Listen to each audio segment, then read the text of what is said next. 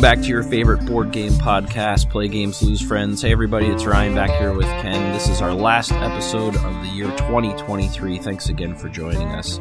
We're going to talk about our PAX recap. That's right, we went to PAX Unplugged 2023. We had a great time, played lots of games, bought lots of stuff, and we're going to dive into all of that soon. But first, before we get there, Ken is now two cups of coffee and Bailey's in. How you feeling, buddy? I'm doing good. Doing good. We are recording this on a morning, so uh, instead of beer, yeah, instead of beer for breakfast, uh, I'm using the. I guess it's a new flavor. It's the salted uh, caramel uh, Bailey's. So I have that with some coffee, and I'm doing good. I'm on cup two. Very nice. I am under the weather and I am drinking a cup of tea with our neighbors like raised bees and they gave us honey for Christmas. So I'm uh, I'm enjoying some of that and Oh, hopefully my throat nice. cooperates and I don't hack up along this entire episode. But we'll find out. All right. Well, it's good well, to be if back. it's anything, if it's We anything like are, our old uh, episodes, you'll just leave it all in anyway, so it doesn't matter. yeah. Yeah, all this snot that you Snotting You and the vomiting and the different- throwing up. orifices. Listen, there's got to be something interesting about this. If it's not the actual content, it's all the bodily functions that we get to Yeah, expectorate during this during the show. Ooh, look at that three dollar Uh, word. PAX. Pax. Yeah, expectorate. I love that. So we spent. Uh, you were there Thursday night. I came down Friday morning. Uh, we were there the whole weekend. We leave on Sunday, and boy, oh boy, did we have a good time! You got yourself back onto the show floor for the first time in a few years, which was great. Yeah. We got a ton of games played. Uh, we bought a whole bunch of stuff. We got to demo some games. We had just an awesome time. I think PAX Unplugged, and I'm saying this because I just read about it, not because I know, because my ass doesn't go to any other conventions at this point in my life. Although I hope we can get gotta Gen Con that. We someday. gotta fix that. We gotta fix that. Yeah, we'll get there. But uh. PAX is one of the best. Like, it's just so relaxed and fun and focused on the hobby, focused on the people. It's just like this camaraderie that you see there that you I don't know if you get at other cons and and I've heard a lot of feedback from others in the industry and just random people in the board game communities on social media that kind of echo the same sentiment. So, how was it being back? Um, so it was sort of a. It was like a. It was like a 50-50 for me. Um, like again, I love being back. I love doing some of the things that, um, that I've missed for I guess two Paxes. Paxes is Pax Paxi is that what's the plural of multiple Paxes? Paxopolis. Pa- but um but i i i did not miss the lines i did not miss the crowds and i did not miss the lack of hygiene Uh, those were i don't know if it's just because i was away for so long i for like i i i uh I, I like had to reacclimate to it, so maybe next year I'll be better. But I was a little grumpy Saurus at, at the beginning. You were awash in a sea of nerd, and you forgot what it felt like. Yeah, The, waves lap over your body. Yes, it's yeah. it's uh you know it's a convention, right? Like there's Yeah. just there's always going to be lines. This is how I know we're getting old because you now are like cranky about things you enjoy, and that was never the case before.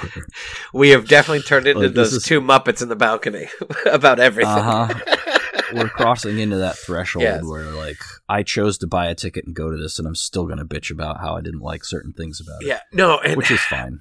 no, and I know, I know, this is like a you know, wah, but like, I don't know. I just maybe it was like I said, maybe it was the two years away that I forgot, right, or like I had blanked or, or, or removed those from my my memory database, but um, some of the things I was just like, oh.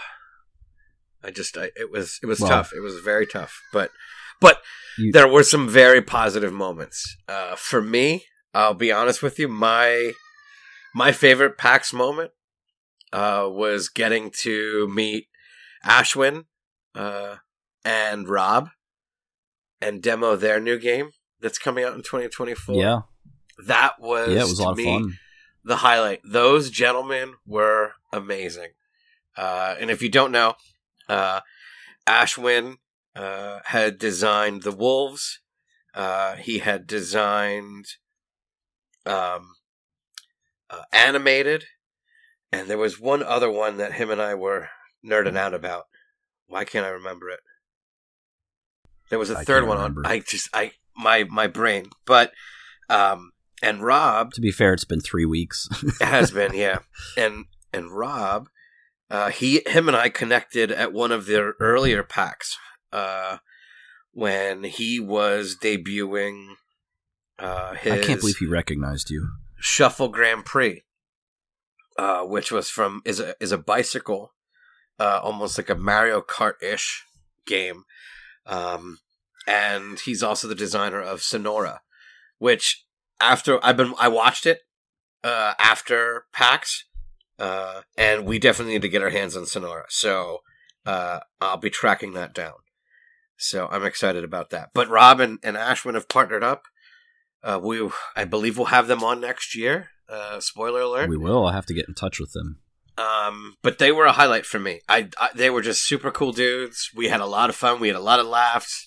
Uh, I loved their game. I really loved their game. Uh, which it felt Chicken like Fried a- Dice is the title. Yes, chicken fried dice. Uh, it'll be coming to Kickstarter uh, in 2024, I believe, and it felt like Super Mega Lucky Bot Bot uh, Super Mega Lucky Box meets Fort in a way. Uh, I don't know if you felt that Uh, that combo. uh, and then if you threw Kitchen Rush in there too. Yeah, yeah, yeah, yeah. We got to add a little bit of that real time, but the, but but the real time Yeah. in this game didn't bother me. Like real time usually is awful in so many games, but it's yeah, it's minimized enough where it isn't obnoxious. Yeah, but this real time was so good. Um, but yeah, uh, I can't wait to cover this more. I can't wait to talk more with those gentlemen next year and bring this to you guys, uh, our audience, because I think everyone will love this game. If you like anything that we've been talking about for two years, um, we're gonna have really good comments on this one too. So, getting to play it. Oh my god, did I smash you guys in that demo? I couldn't believe how good I was doing. I was so proud of myself. I was like, I was like, I was like in the zone on that game. I loved it. So I don't even remember how I did. I just was trying to understand the rules still. It wasn't that complicated, but it was no, no, no. it It wasn't little bit for me complicated, to- but it was like grasp. you had to, you had to see it. Once you saw it, you're like, oh. And then again, it was do this to cross off this, to then do this, to then do that, and then you do this, and then you go there. I like, uh, it was so, it was a perfect up my alley game. Uh, I loved it. Yeah, it definitely had pieces of Super Mega Lucky Box and that like combo y as you Yeah. finish the customers, they give you things for the next customers and yeah, it was it was an interesting concept and a fun game. And I agree those guys were really great to sit down, so we appreciated their time um, and inviting us out to to demo the game. It was really cool. And it looks really So- far along too. It looks like they're getting Yeah. to the point where they're hopefully wrapping up testing and The art is um, super cool on it. It almost. Yeah, it almost Yeah. reminded me of like Among Us, right? But like if they had faces, it had like little Among Us style characters or Fall Fall Guy characters. It was really cool.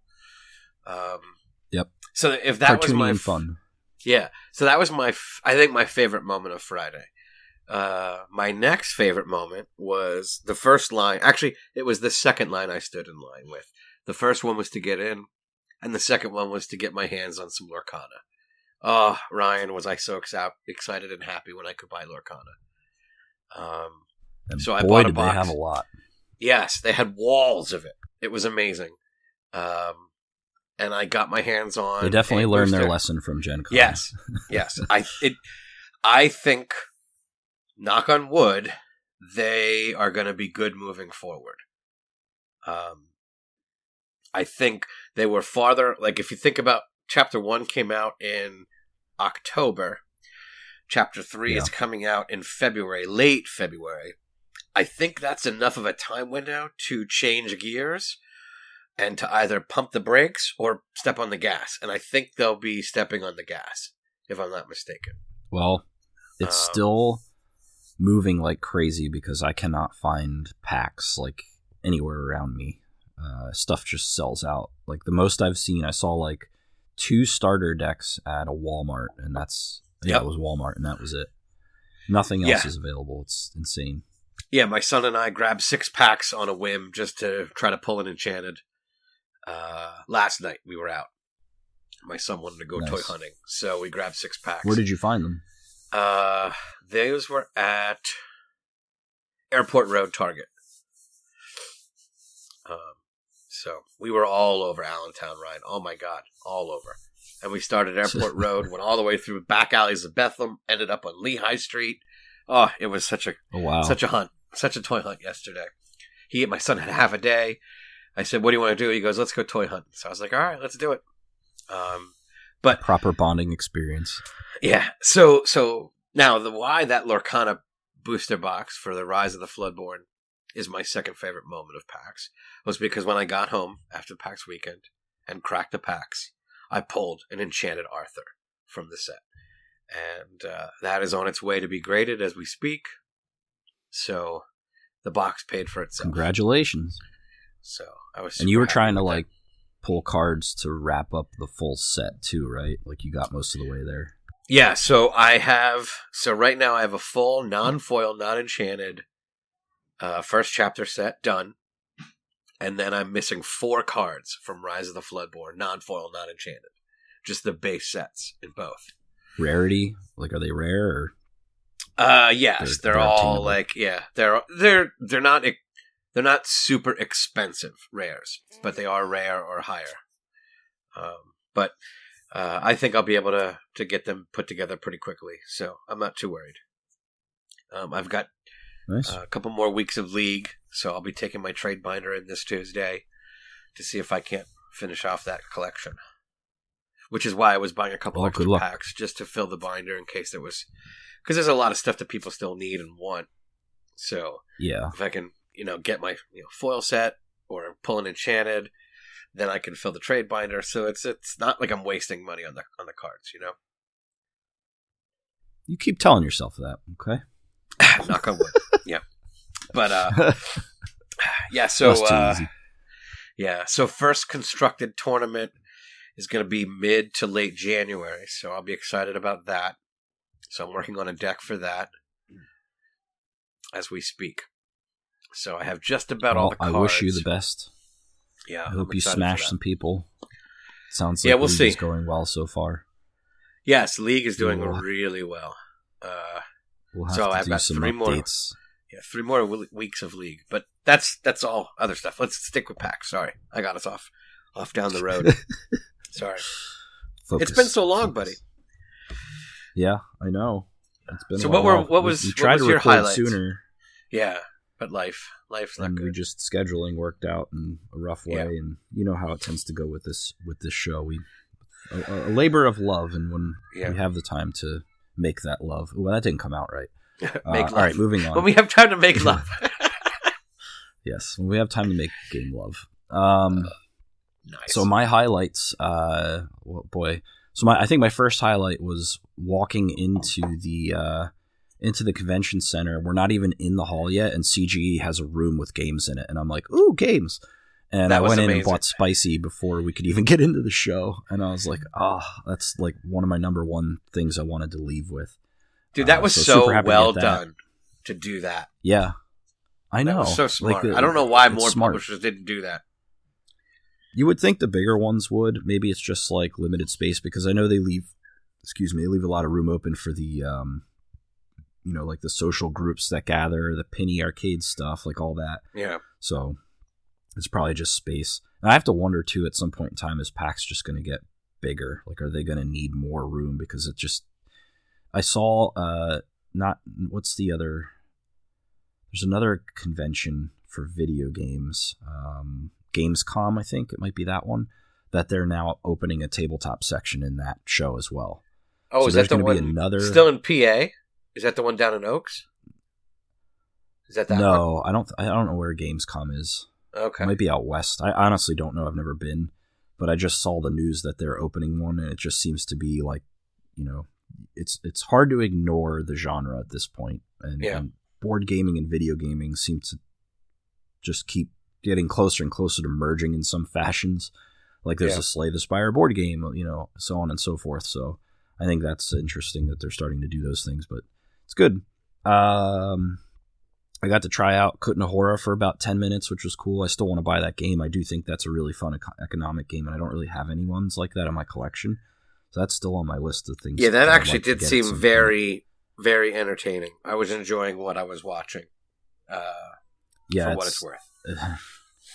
the I don't have games too many games where there's like an economy simulation going on, and it, ultimately boils down to sort of spreadsheeting in a way. But it looked like there was a good amount of player agency and enough kind of back and forth take that in a very passive aggressive way, which you know presses Yeah, my that- buttons. So Yeah. I'll, I'll probably pick that up this year at some point if I can. Maybe we'll see. Um, second favorite part of the show was the joy on your face looking at the Lorcana booth.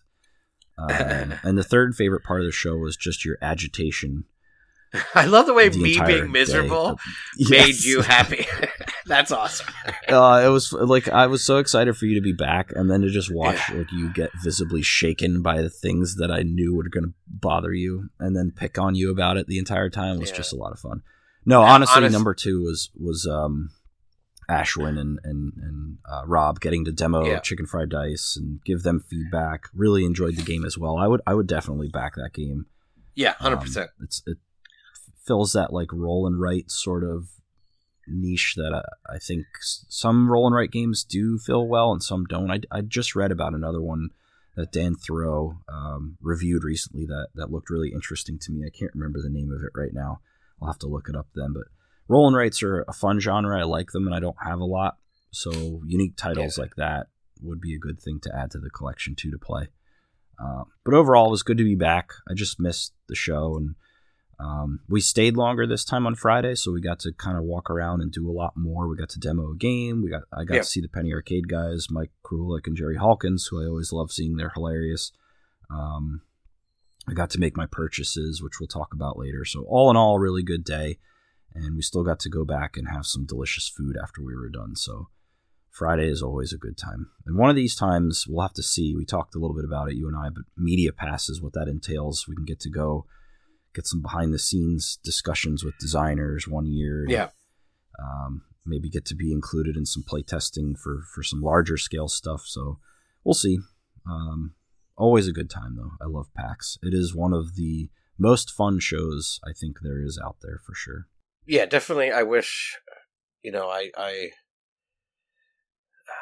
if it wasn't for the crowds, I think I could have done more in the in the publishers area. I really, I really saw so much that I wanted to just spend time on, but it was very difficult to get into some of those, um, and not be Yeah. sort of, you know, shoulder to shoulder with people. It was tough, and I, I don't know. As I'm Yeah, getting I older, I don't.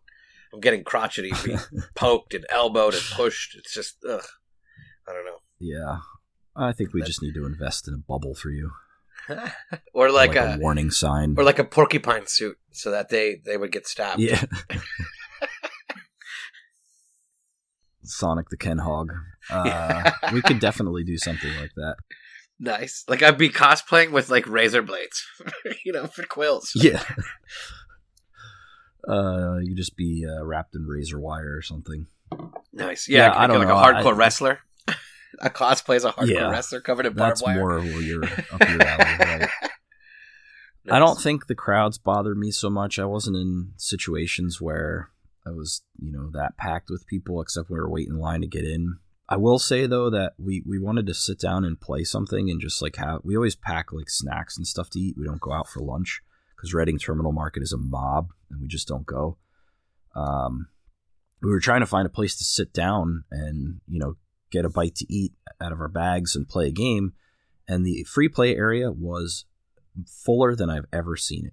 You could not find seats. It was insane. There were so Oh, many crazy. people playing games, which was awesome to see, right? Like you Yeah. sat down after you made it over to our table and there were two people next to you that recommended a game you went and bought.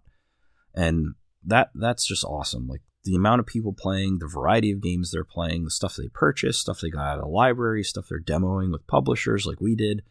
Um, Yeah, when you see- it's just so cool to see. when you see strangers with a stack of games, right?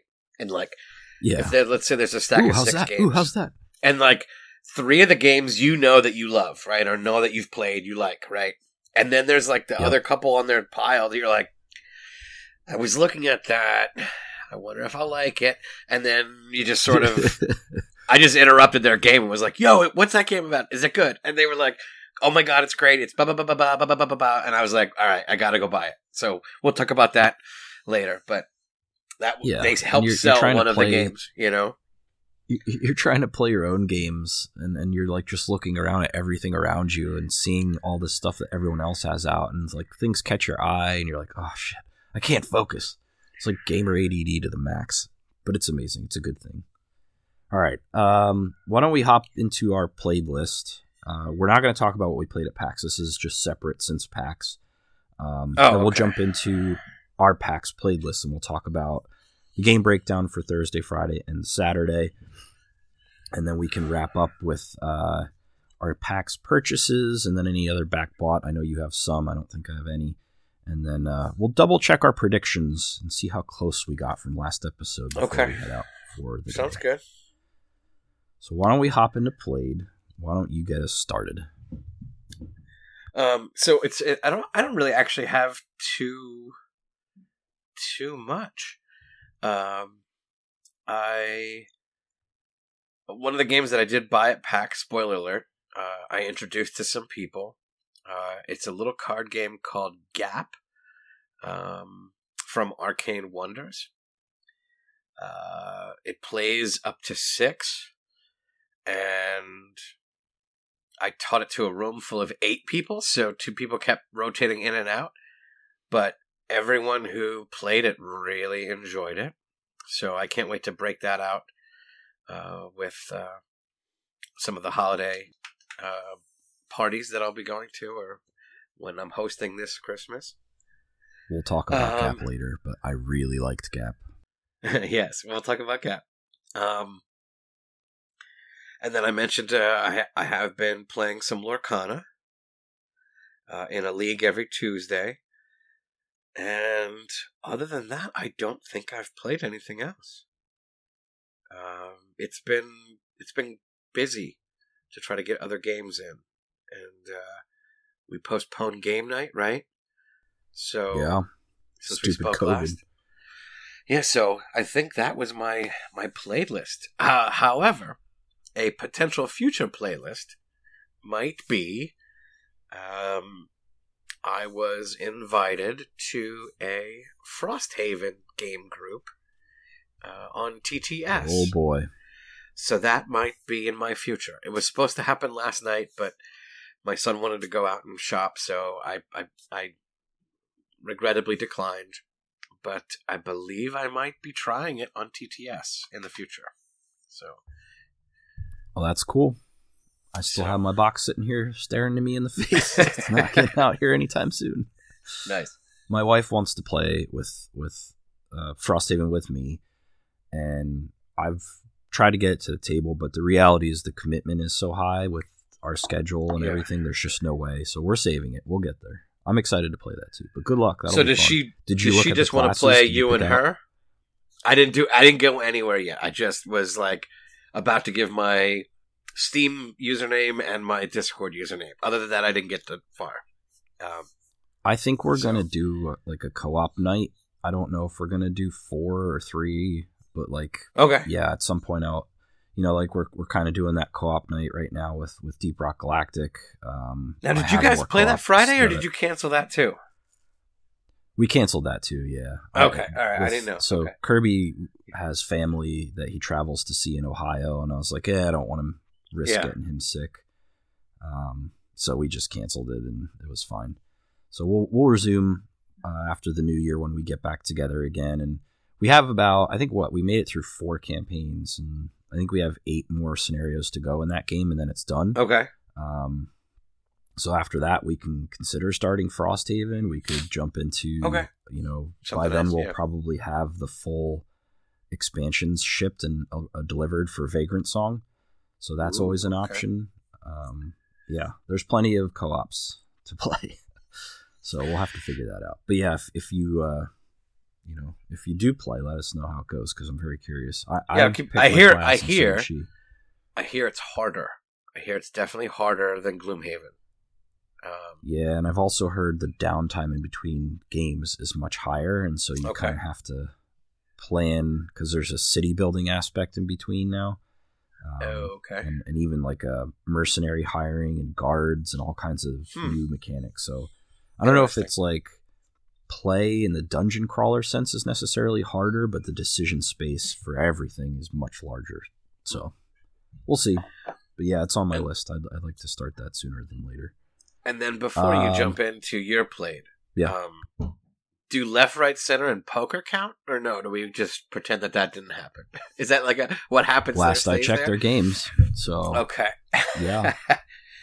uh, so we did have our annual uh, Christmas get together with our, our game group. Um, Robmus. Yes. So, um, if you remember a few episodes ago, we used to uh, promote and push the DGN sports cards. Um, so, our friend who owns that company uh, gets together every year. I think there was, what, 20 of us this year? Maybe? 18, something like that.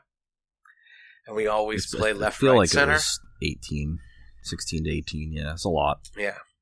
Yeah, so we always so we played left, right, center, uh, and poker. Uh, no limit Texas Hold'em. Um, and then there was Crokinole. There was Lorcana played. Lorcana, Oh, yeah. What what else did I miss? Or was that just the four main? We played games? 12 chip trick at the beginning. 12 chip trick. Yeah, yeah, yeah. I remember that. Yeah, we did play that. Dude, my memory is shot from that day. what time did you leave? Uh, two thirty-three, something like that. Nice. Because we played Lorcana into the wee hours in the morning. Everyone else Which I- I sleeping or watching? Uh, Rick and Morty did make an appearance, so there were a few people watching Rick and Morty, as always. Rob's bedtime stories. yes. So yeah, then I guess that would be uh, the other two games that I played. What about you, buddy? nice. Just to note too that you took down a double pot of left, right, center. I took down two separate games of left, right, center, and you split on two games of poker and left with what, like two hundred some dollars for the evening. Not a bad haul. Yeah, I was. Yeah, I was up two hundred bucks for the night. So that's some Lorcana money right there, baby. Yeah, that was very nice. Yeah. So All right. Um, what did I play? So I purchased a bunch of games at uh, PAX that I've played quite a bit of since then. Um, I started off the list with the White Castle. I was so excited to get that game. Um, and I've been playing it solo. Uh, I did, however, play with Kirby one weekend. We played two games, so I played it two player and solo. The solo mode is borderline impossible. Uh, I hear it's beatable, but I've also heard an immense amount of um, complaining about the solo mode to the point where like people have retconned the rules to make a easier version to actually make it accomplishable. But that game is really, really something special. Very, very, very fun. It plays so fast for what you have available to you. You only get nine turns. The decision space is so big and so difficult. Um, I just I can't get over how good this game is. I'm so excited to try it at four, and because it plays so fast, it's one of those games that you can re-rack quickly. It's variable setup, so you basically just spend two minutes getting set up with a different uh, layout of cards and stuff and chips. Um, but wow, this is. I'll talk later about my favorite games from PAX, but you know this is definitely on that list. It's just really, really, really good. Um, component quality and everything's really nice. Just awesome, great game. Uh, I also So how played is it at two? a bunch. how is it at two? Uh, it was great at two. Yeah, it was great. Um, we know Kirby well, and we know Kirby can take a while sometimes with decisioning because he has analysis paralysis at times, even though he Uh, insists he doesn't. Hey, buddy, if you're listening, you do. I love you. good old Um, good old AP. yeah, JKAP. Uh, so he did really well with it. Um, he won the first game handily. Uh, oh, nice. his scoring conditions were he, he kind of saw i don't know if he saw it or not but he definitely played it well second game i ended up winning um, it was great at two. It still plays really fast. Like even with four players, you don't really have a lot of choices on your turn, but the choices you do have are agonizing at times. Essentially, you have to pick a colored die off of a bridge and put it on a spot where that you know a die is available. If you play Okay. a number higher than what's shown on that spot, you get coins for the difference. If you play a number lower, you pay coins for the difference, and then you trigger that space. And if you play a die of a certain color, it triggers only the tiles of that color. Um, and so, and then there's some generic spaces you can go that don't care about color or number so much. And uh, you know, when you do all those things, you trigger these actions, and you start putting your workers. They're not really workers. You just kind of use them for scoring representation, but they go on the board in certain places. But what's really cool about it is that if you are galaxy braining this game, you can build turns where you're doing like four or five things. it's hard I to like that. see, but when you find like it, it's that. super combo juicy and very fulfilling. Um, but to do it, you have to pay coins or daimyo seals, which are these little orange tokens, or um, certain resources to move your courtiers up in the in the castle to the top floor, and you trigger these bonuses with all this. It's just really, really, really rich for a game that only takes about thirty minutes to play, even with two people. So we will play it at some point. Um, I absolutely love it. And solo, I just keep playing it. I keep banging my head against it because I want to figure it out, but it's just really good. Uh, next one is Scout. So I played this at the office uh, last week. I took it in and finally got to play a four player game. Everybody loved it. Uh, I don't think there's anyone on earth that doesn't care for Scout. It's just such So a did we not play more. Scout at PAX? I We swear did. we did. We did. Okay. Yeah, we definitely All right. did. Now, with, uh, explain the difference between Scout and Spicy. I know there's a unique mechanism for each of them because I couldn't remember. Is Scout the Yeah, one where you take a card, N- or is Scout's Scout the like, one where you um, play a card in front of you? Scout is the one where it's like dealt in that you're given a hand of cards oh, can't they're, they're up. Yeah, yeah, yeah, yeah. Okay, okay. and you can choose to orient them in either direction. Upside but you have to down, flip or- your yeah. whole hand, and then you're just Yes. beating people's tricks, basically. and then uh, you have that Spicy, the- ringmaster. Then you have that Yeah, ringmaster you have chip your- that you your, can um, play and go. Scout and play, right? Scout and show, I think it's called. Okay, Um, yes, Scout's that just so good. one of the better card games I played all year, if not the top one I've played. It's so so good, and everybody loved it. So I'm hoping to get it to play over the Christmas break here with some family as well. Hopefully they they dig it as much as as we did. Um, Spicy is the other one that you mentioned. We got to play that a couple times at the office as well. Uh, that one is kind of a bluffing game where you play. Uh, so there's three suits. There's peppers, pepper, chili, and wasabi and then there's cards numbered 1 through 10 as well as a couple wild cards. And your job is to basically start at the number 1 or one, two, three, and you play it face down in front of you and say like one of chili. And then the player to your left has to play a card face down on top of that that matches the suit but has to be a higher number. And so they can play like a four of chili but they may be bluffing. And that's the whole rub of the game is that you basically Yeah, call people yeah. out when you don't think they played what they said and you can call when you call them out you have to pick either the suit they're lying about or the number they're lying about. And if you catch them they have to draw two cards and start the next round and then you get to capture that pile of cards that was there before as points. Um, if you go out meaning you lose all the cards in your hand from playing them you get a 10 point trophy and then first player to get two or when all three trophies are gone or you trigger the world's end card the game ends um, really fun everybody dug that one it's another bluffing game which everybody always loves and it plays really Well, quick so What was, was the trick taking I- game, Ryan? Where when you win a trick, you have to take a card that's not one of yours. uh trick taking game I- Was that, we only the American PAX? Psycho one, or was there another game that did that mechanism? yeah that was american psycho Okay, I couldn't think of like- which one did it. You get you get stuck. I think you pick a card, but you can't pick your own. Is what it was, and that's what you score later in the game. I think I remember that. Yes, I don't yes, remember. yes, yes. I'm pretty sure I'm right. Yeah, I think you're Uh, right. And then the last thing I played was some Qwixx with my wife. Uh, we always have Qwixx in the house, although she gets pissed at my die rolling, but um, because I roll well. But we played Qwixx. That was fun, and that's kind of all I've gotten. It's just been a lot of solo gaming with the White Castle. Um, Kirby and I were gonna try Mercurial, but we kind of didn't have enough time. Um, I have played that. I should put that on the list too. I did play Mercurial solo. I'm still getting used to the rules. There is just an immense amount of iconography in that game, and it's not the most intuitive when you look at it, but it's one of the most beautiful games I've played in a while. Um, at some point, we'll have to get that to the table with four two, because that should be fun.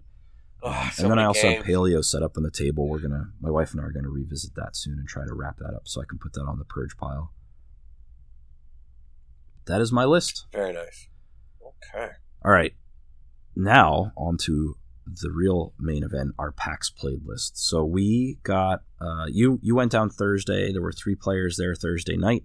You guys have a whole list of stuff. You, why don't you go over those and kind of just give a brief description of the games you played, and then we'll jump into Friday and Saturday after. Yeah, so um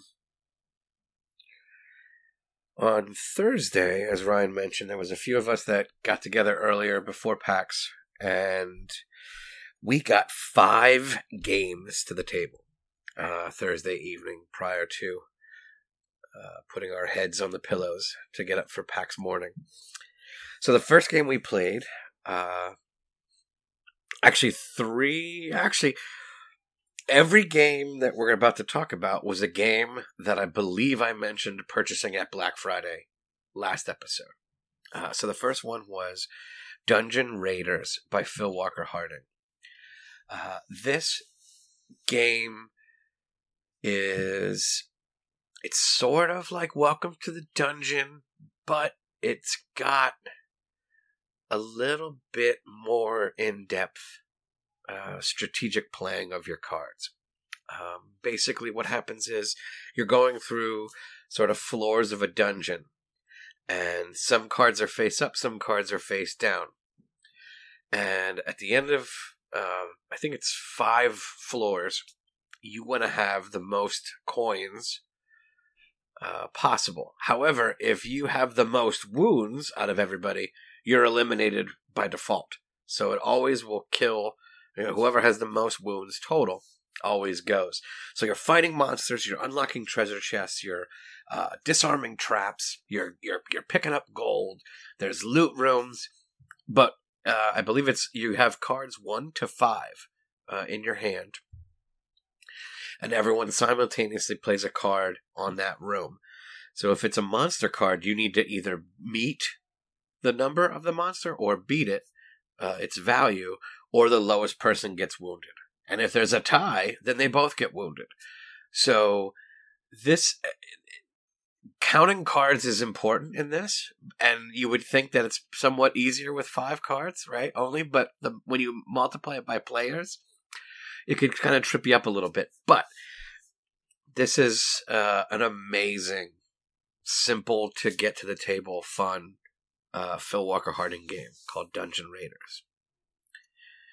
Uh, the next game Yeah, I think we, we, talked about that like a couple episodes ago, where you're like, I didn't even know this He was did one, yeah. one of his games. Yeah, Yeah.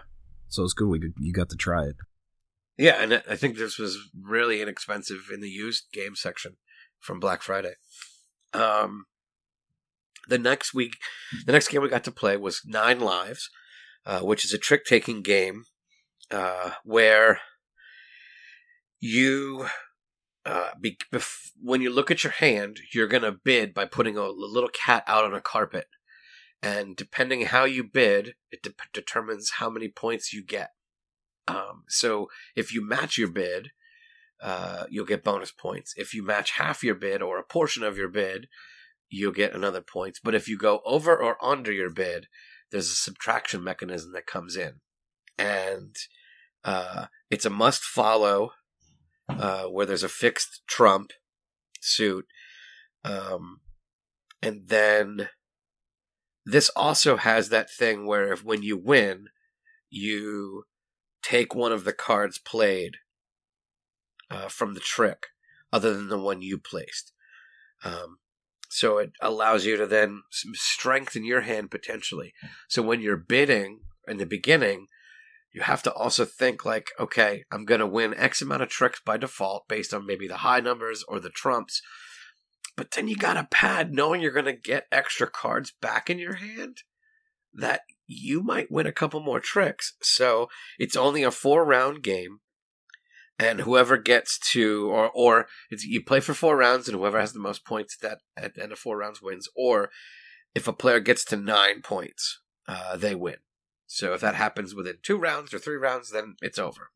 But nine lives is a fun little cute trick taking game.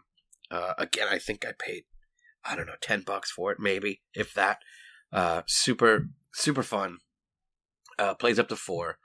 But the but the bidding uh, mechanism is what's key because you have a little cat token and you can block out other numbers from other players uh, depending on uh, you know the the turn order.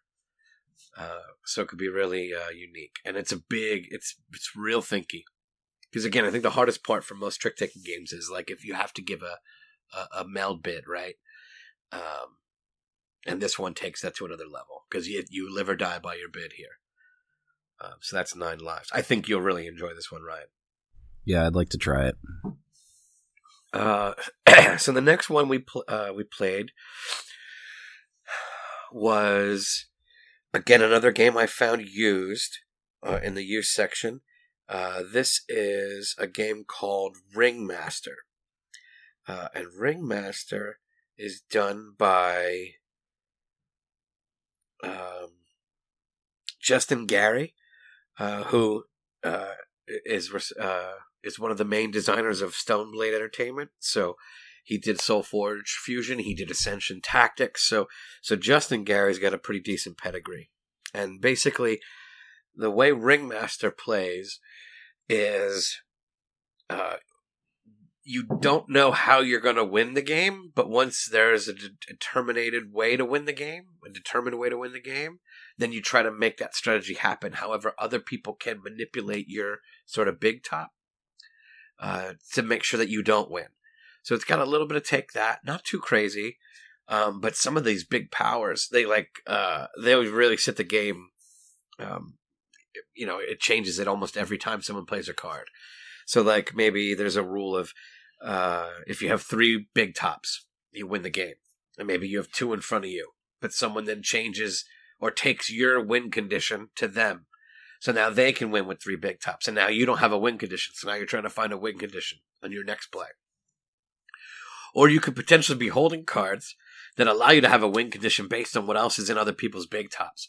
And you can manipulate their sort of their tableau to get them on your side and then you win the game. So it's it's got a little bit of Fluxx if you've ever played Fluxx ish feel to it. Um, with uh, obviously, there's a little bit more luck involved in this one about what you draw, what you get, but you got to try to make the best of your hand. And I think for I don't know, I think I paid eight dollars or whatever for it. It was worth eight bucks. We had a good time with it. We played it a couple times right away, back to back. Um.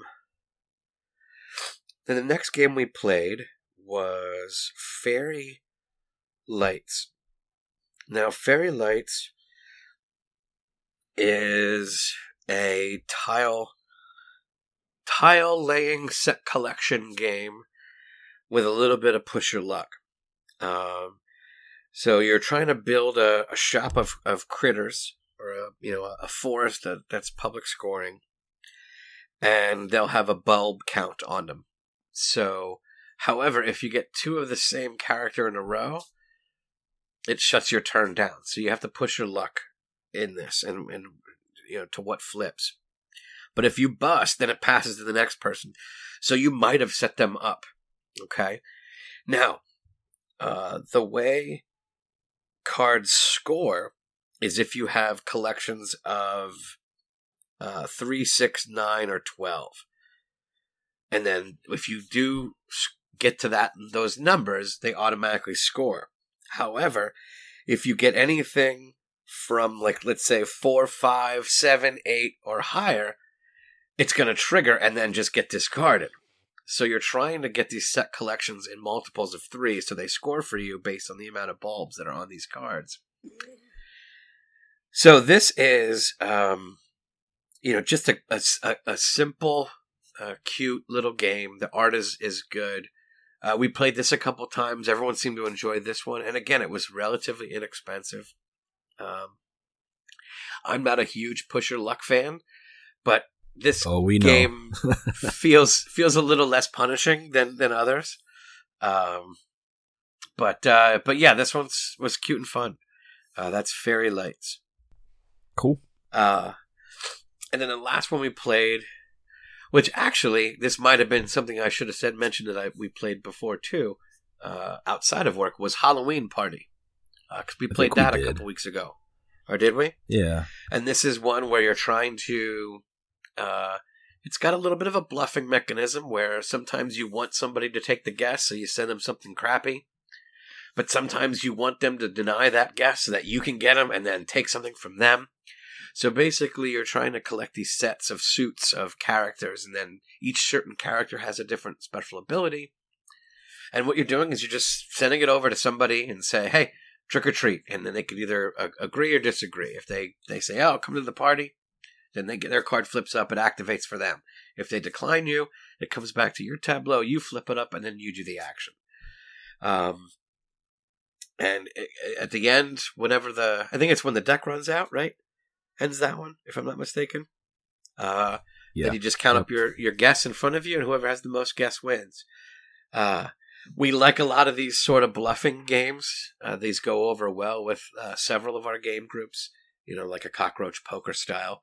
It's got a little hint of that with some of the set collection of some of the other games that we've talked about, but um, but that whole like bluffing to see if you're gonna take someone's card or you want to get it uh, adds a nice little Yeah. tension. And then the public row, once you play a card, you pick a card and then it replenishes. So they see what you have. So there's a little bit of information. Like, oh, I saw you took the uh, the guy that steals guys, or I saw you took the guy that doubles. And you want to secretly get that in your uh, you know, tableau, so people might maybe accept more, so they could sneak in a negative card for them. So it's got that little bit of tension to it, which I liked. And that is Halloween Party and the last game we played on Thursday of PAX Weekend.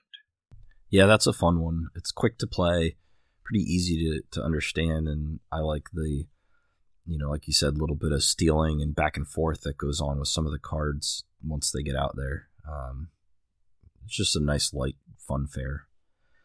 Um, Friday. So Friday we got four games in, assuming this list is correct, which I believe it is. We played believe we Forest. Shuffle, which is one of your pickups uh, at the show, and then we moved into Spicy Scout and Moon. So why don't we start with Forest Shuffle? I'll do my best to try to explain this one.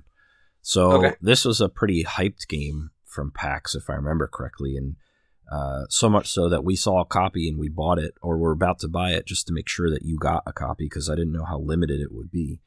Um, but in essence, you're you're building a tableau of cards. Um, think a little bit like uh, I don't know what would you say is is a close one to this. It's kind of an engine building card game.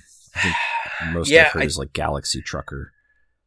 Yeah, people called it that, but I also felt like it had a little bit of fantasy realms. Now, instead of holding the cards in front, you put them out in a tableau in front of you. Yeah, Because, like, if you have this, then this scores this. Or if you have that, then this scores that. Or this gets this amount of points based on this, this, and this. Or the amount of these. yeah, it's a good so it, it feels Salem. closer to, like, yeah, like a tableau building forest, uh, fantasy realms. Maybe it should be called forest Yep. realms. but, yeah, uh, so you're playing cards. You basically have to get trees out, and then the cards, the other cards are animals or fungus or plants or whatever, insects. yeah. and the cards are divided up into halves and so depending on what you pl- or where you play the card around a tree uh, it will uh, you know a certain part will be exposed on that card and you tuck it behind the tree um, and you'll score points based off different kinds of combinations of cards there's some with set collection you know certain types of trees you know i think it was the the chestnut or whatever you could a horse chestnut that was it you could get uh, five or six of those and score 20 30 points whatever it was um, butterflies kind of work the same way. There were some that were sort of symbiotic, like for example, the fox and the and the hares, or the um, Yeah. you know, the, the the squeaker- bear, mountain Squeaker lions, and the elk. wolf, right? Yeah, Was it yep. the squeaker so and the You wolf? could set up set up these combos all over the place, um, and it was a balance between, hand management. So essentially, when you play a card, you have to discard a card, and so you may be holding some stuff you really want to get out there for combo, and then find that the other cards that you need to set that up either aren't showing up or other people are taking them, and you sort of have to shift strategies, and so you'll the cards you were planning on playing then may become your discard fodder. Um, and those go into a general sort of field area where anyone can draft from. So you also have to kind of be careful what you're exposing to your opponents Yeah. in case they actually need those cards. Um, this plays Also, pretty quickly. There's some there's a color combination between when you play cards because they could have a bonus on them, and you don't get that bonus unless you discard cards that match that symbol. So that's another thing to consider. Yeah, there's a whole other set yeah. of complexity there, which is really Yeah. cool. Um, but I thought the game played really quick. Uh, it flows really nicely. There's not a lot of really painful decisions going on, but you still are focused on that engine. Um, and you're trying to make the most out of the cards that you do get without completely shitting on your hand by discarding stuff you need. I found Yeah. that to be the most challenging and fun part of it is just the, the agonizing of what to play versus what to keep and what to pitch. Um, the deck is huge, so there's a ton of options, and Yeah. you know the art of the game, the presentation, everything is just for a small box game like that is a lot of meat packed in that game. So I- that was one of my favorites from the weekend. I think I really enjoyed that, and I hope we get to play it some more because it was just I wouldn't call it a filler. It's more than a filler, but it's not Yeah, heavy it's like, enough uh, to be a, a big. it's like game. filler plus, right? Yeah, like once You you, know, know almost it, like a you fort, you could like a out. fort, right? Because Yeah, fort's kind of a filler-ish, but it's got a little bit more meat on the bone. Yeah, Um, like it's going to take like you a- probably sixty to ninety like minutes play to two. play, but it's worth it. Yeah. So that was Forest Shuffle. I thought Forest Shuffle was fantastic. I'm glad one of us got it. I, I may actually end up picking it up myself too at some point because I just I enjoyed it that much. Um, next up was Spicy, which we talked about already. I think we played a few games in a row of that. We had a really good time um, pissing each Well, I think we off played two- and We also played two times. Uh, we ran for a shuffleback twice. That's true. too, we right? did. Yeah, we did. Yeah. Yep. We had that kind of learning game, and then we Yeah. played another one, and that just ended up going faster. I thought the second time around. Yeah. We, we definitely enjoyed it.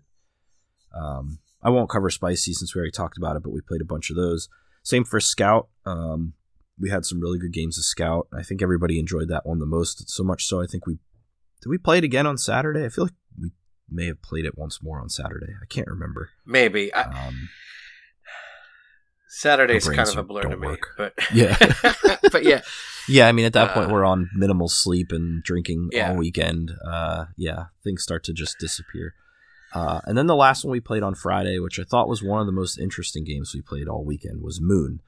Um, Joe is known for finding home runs out of the blue at PAX. He picked up the Wolves before, and uh, there was Moonrakers. Was another one he got. was the year prior. Um, yeah, this year he picked up Moon, and th- I had seen some buzz around this, although I didn't really look into it, or, or you know, aesthetically, it wasn't something that I looked looked at. and was like, oh my god! and I think Moon is in a this. trilogy. It's like a third in a series. It is, yes. This designer.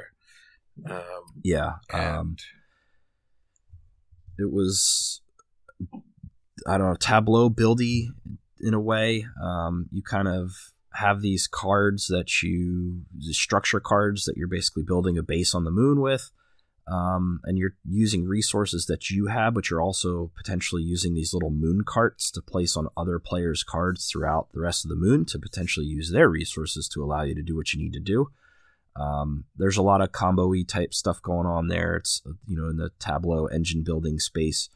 Um, it had a really tongue-in-cheek sort of aesthetic to it. Like uh, I think it was either you or Joe built like a golf course on the moon. I had a swimming pool. Like there was a worm farm. Just just weird stuff. But um, I think the Yeah, actual believe- meat of the game. What's that? I believe the artist, if you if if anyone's a big fan of art, um, I believe it was Henri Matisse. His art style really resembled Moon, um, and uh, it it was really neat. That I thought it was a very unique style of of art. Uh, but Henri Matisse used to cut paper and then uh, rearrange paper to make pictures and paintings. Yeah, the designer's name, and he's also the artist, is uh, hopefully I'm pronouncing this correctly, Haakon Gaarder. Um, and yeah, you're right. This is the third in in the series of stuff that he's done. Um, with the prior two being, I think Streets was one, and then Villagers was the other. Yeah, villagers. Yeah. Um, and so the aesthetic for all three is kind of the same. I haven't played the other two, uh, although I've heard they're fun. Um, but I, I, I liked Moon. Um, I thought it played a little long, but maybe that's because we have five players and pretty much everything plays long at five. But what do you think of it? So I really, really, really enjoyed Moon. Um, I I felt the downtime between players was its biggest downfall. Uh, and again, maybe that was because there were five of us, but you should the with with with the exception of the moon carts, right? If someone needs a moon cart that's after you, but you take it, Yeah.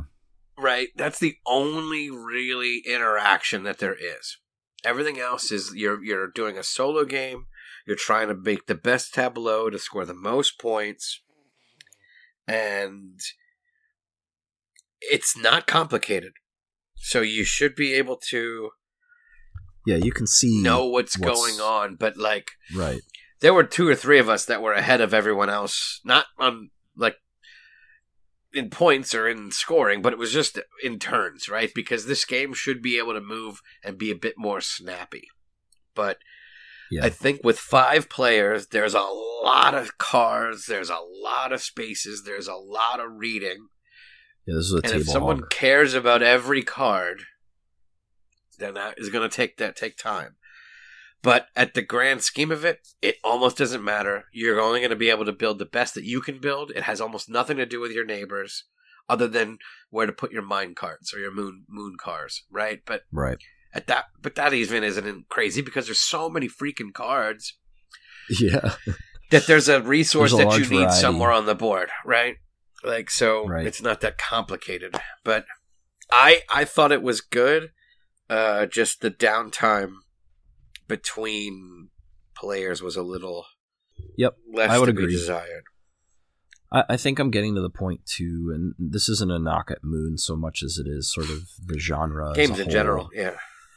Yeah, like I'm I'm kind of getting tired of the solitary games. To be honest, like you Yeah, know. Wingspan is a great example where you're just there's no real player interaction whatsoever, um, and that's like one of the ones people cite the most because of how its popularity. But there are so many, and I even have quite a few in my collection where you're you're really yeah, not me too.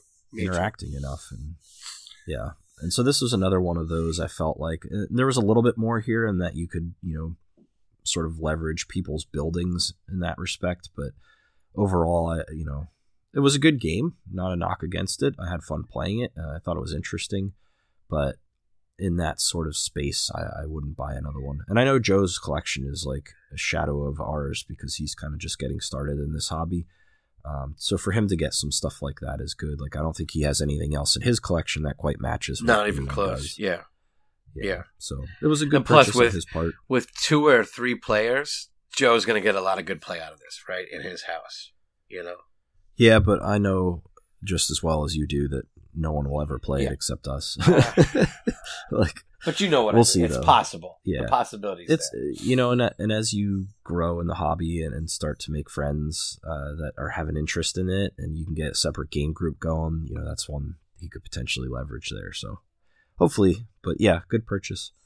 So uh, that moves us into Saturday. Why don't you start us off with Saturday's big uh, four-hour magnum opus of expeditions? Oh, I almost don't want to. but yes, uh, Why don't Why don't we just All right. start by saying it took four hours and none of us were happy about it, but that's not a Okay. reflection on the game. no, no, no. Yeah, uh, it it was at the four hour mark where I had to tap out. Uh, I uh, I couldn't do it any longer. Um, but uh, we played Yes. expeditions, which I think that might have been my prediction for It was the best game. Um, I don't think it maybe isn't the best game that we played. Um, I was, I think, dead on with most of my thoughts around why it was going to be the best game. However, that playtime probably killed it. Um, again, it was much like Moon. Now it was back to back, right? So Moon was the last game we played before we went to bed. Expedition was the first game we played when we woke up. Yes. So now we're bookended with Bright these somewhat solo-ish style games. Minimum interaction between players, other than in Moon, it was Moon carts on spaces. In Expeditions, it's uh, where is your mech going to be that I can't go to, right? When it's when when your turn is done, what space are you going to block me from being able to get to? But this is another game that you need to have plan B and C ready to go so that you can just move. Um, it's not that complicated, but it is so beautiful in in its simplicity. Like, like I, I, I love a good combo engine kind of game, and this can be that if you find the right cards, you use your power correctly, you play your companion right, you get your right meeple set up, and you can have a very fulfilling. Do this, then do that, then this happens, then this happens, and that happens. All right, pass turn, go. Right. Um, but in expeditions, you're moving around a map trying to, and and you get three actions. You can move, play, uh, or harvest. Right? I think harvest, or is it harvest? But whatever. Yes. So you're moving a cube, and then you, one of the actions you block out, uh, other than your first turn or when you refresh. So that's a fourth option is to refresh. So by refreshing, you're basically uh, bringing all your cards from your right of your mech to your left. So now they're in, in play so that you can, are in your hand. Um, and you get your workers back. You get all your workers back. Ah, but it, this game has everything. It's got worker placement. It's got uh, action selection. It's got tableau building. It's got uh, it's got that scythe layer. It's got the race conditions where you want to uh, accomplish and get your stars on so many different things quickly. Uh, the art is amazing. The world is amazing. The theme is neat. But I think the playtime is what is going to knock this one. But again, I don't think it's the game at all. I think it's just us as gamers. We have to get better at this. Yeah. Uh, I have heard a lot of mixed things about expeditions in the in the board game space. Um, from you know this is this is what should have been made instead of Scythe to this is so derivative of many other things out there with a Scythe paint job on it that it's not worth the time. I'm somewhere in the middle. Uh, I thought it was fun to play. I enjoyed it, and I like the world that um, Jacob Rozalski has built with Scythe or Jakob, however you say it. Uh, and I, I thought this was it was very well done in this with like the corruption and stuff. Um, it just I don't know. There was something really interesting and neat about it, um, and all the meteorites and Tunguska and all the all the things that sort of relate to that universe. Um, mechanically, I thought the game had a lot of cool things in it. It was fun. Um, again, though, there's not a ton of player interaction. You're not, you know, you're basically stealing spaces or cards potentially, but it's hard to justify Yeah. doing that when it doesn't really benefit you. Um, but I, overall, like, I didn't, I didn't dislike it. I had fun playing it. I'd play it again. I think. Um, Yeah. over you know quite a few other games out there. However, uh, the downtime hurt, right? The turn length hurt at times. I think the the game execution suffered because of how long we played. But I really don't Yeah. think it was the game. We had players that were planning ahead and they had their turns done uh, you know, two turns in advance and they their turn was 20 seconds or less. And then we had some people that were taking two, three minutes a turn for really no good reason. The board state doesn't change enough with five players to force you to sit there and sort of retabulate or recalculate every permutation of things you could do. You know what you're going to do pretty much. You have like your Yeah. general strategy and you're trying to execute that general strategy for the most part with little Well, shifts. 'cause at the end of the day, And- All players Yeah. are racing to get their stars on those things. So we all have the same objectives, right? It's just you do. It's how just you, go get to them, it. right? Like, Exactly. right? So it's either cards in your hand or your your mech and your asymmetry with your mech versus my mech and your cards. Right. Other than that, we're all trying to accomplish the same thing. So uh, the goals don't change. I don't know. Yep. That's that's important I- to know. I think this is a case where the, the game itself was well done. We played it well. We had fun. We everybody sort of had their strategy. I think, um, but it's five player account again. Like Ankh has been ruined at five. Expeditions is ruined at five. I'm trying to. Th- I know there's some others we played at. Like even Moon at five was starting to push the limits of what I could handle on the table because there's just so much going on, and certain turns are taking longer. I think it's just a general observation overall that five players is really hard for most board games, and they're not made for It's that tough experience. And I think Expeditions It's is a tough that group. count. So, while I think it was one of my favorite games we played over the weekend, I don't know if that's reflective of you know the quality of other stuff we played, or just the fact that I'm really a part of the. I love the Scythe universe and, and that art style and everything in it. Um, but the meat of the game was fun to me, and it helps that I was smashing all of you with uh, the meteorite strategy. Oh, you found the one- so. You found the one broken card in the game, and then of course you had yeah, and I abused the shit out of it. And that, uh, honestly, I'm glad I did because that was the trigger for you to be like, "F this, we're four hours in, I can't handle anymore, and Ryan's winning, we're done." Yeah.